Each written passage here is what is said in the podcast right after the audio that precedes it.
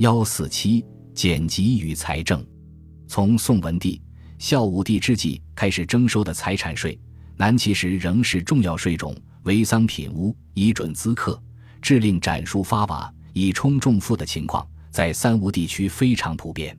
刘宋元嘉时期经济富庶，财政充裕，当时政府并未靠铸造贬值铜钱获利，财政收入主要靠正规的赋税征收程序。而征收赋税又是靠一整套对全国民众的户口、财产统计册为依据，时称为黄籍。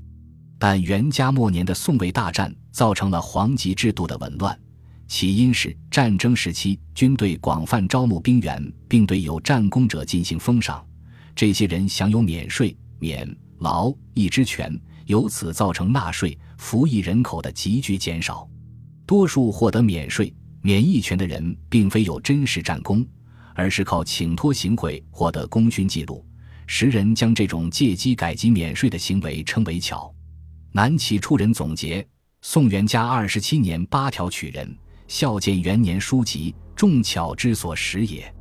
这两次具体政策出台的过程，史书未载，但从当时形势看，元嘉二十七年（四百五十年）。宋魏之间进行了大规模战事，魏军直抵长江。刘宋为防范魏军渡江，应在境内进行了大规模募兵。八条可能就是当时从军及立功者的奖励条件，由此大量人口获得免税资格。孝建元年（四百五十四年），刘俊刚刚击败其兄刘绍夺取帝位，必然也对追随者及降服者进行了大规模赏赐。又使一大批人获得免税特权。此后，宋孝武帝、前废帝大肆铸造不足值铜钱敛财，其背景正是皇籍系统混乱，纳税人口大减。且自孝建以后，刘宋的内外战争频繁，假借军功以免税者越来越多。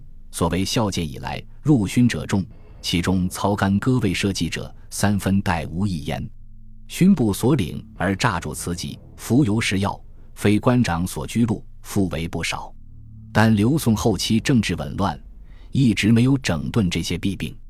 到南齐建立之后，明确了不再靠贬值货币敛财的政策，所以整顿皇籍、剔除不合格的免税人口，便成为财政工作的当务之急。萧道成即位的第二年，就任命大臣于完之等全面校勘皇籍。重点针对元嘉末以来寇难频起、军因益多的借军功免税的人口，取巧免税者多是家产较多、社会地位较高之人，所以此举颇引起了一些动荡。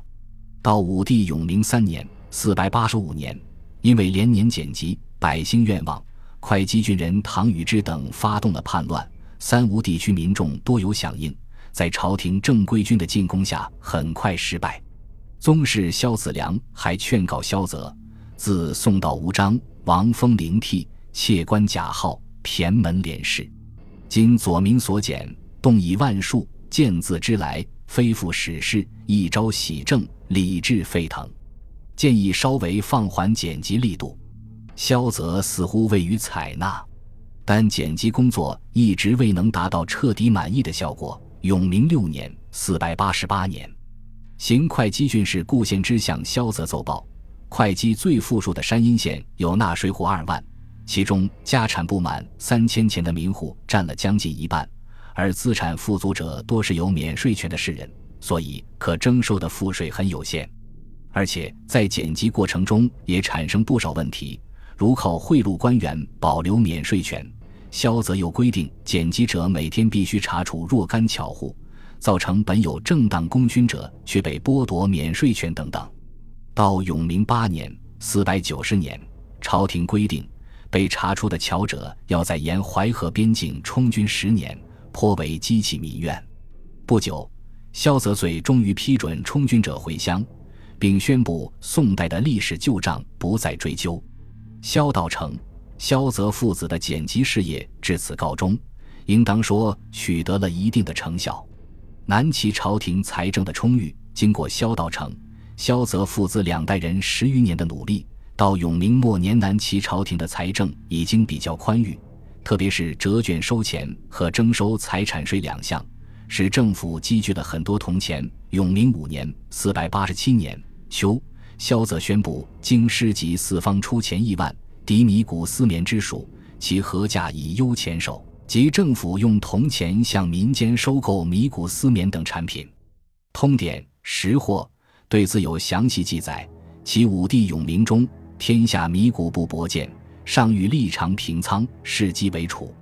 六年，招出上库钱五千万，与京师市米买丝棉文绢布。扬州出钱千九百一十万。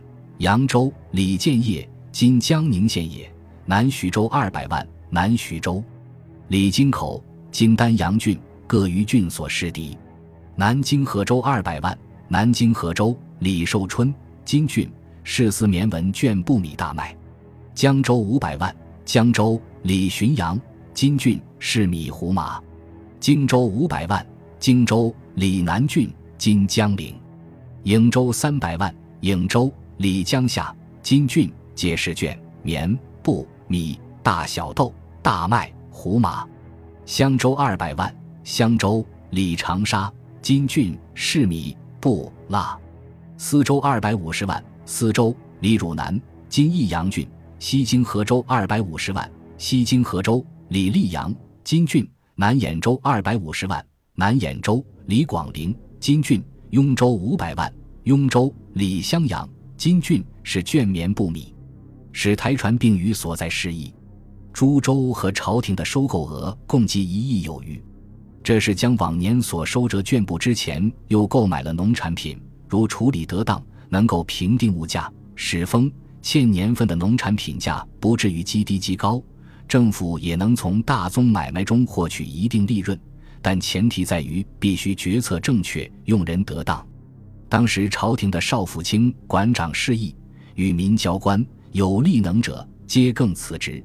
这种长平买卖事务可能由其负责，在财政充裕的基础上，萧泽曾筹划北伐，希望夺回二十年前被北魏占领的彭城、淮北地区。永明七年（四百八十九年）前后，南齐在建康郊外的石头城造路车三千乘，欲步道取彭城，行迹颇著，但由于北魏方面戒备严密，且萧泽在数年之后去世。北伐战争未能展开，但萧泽死时，据钱上库五亿万，斋库已出三亿万，已有八亿多枚铜钱储备，可见南齐财政此时已颇为宽裕。本集播放完毕，感谢您的收听，喜欢请订阅加关注，主页有更多精彩内容。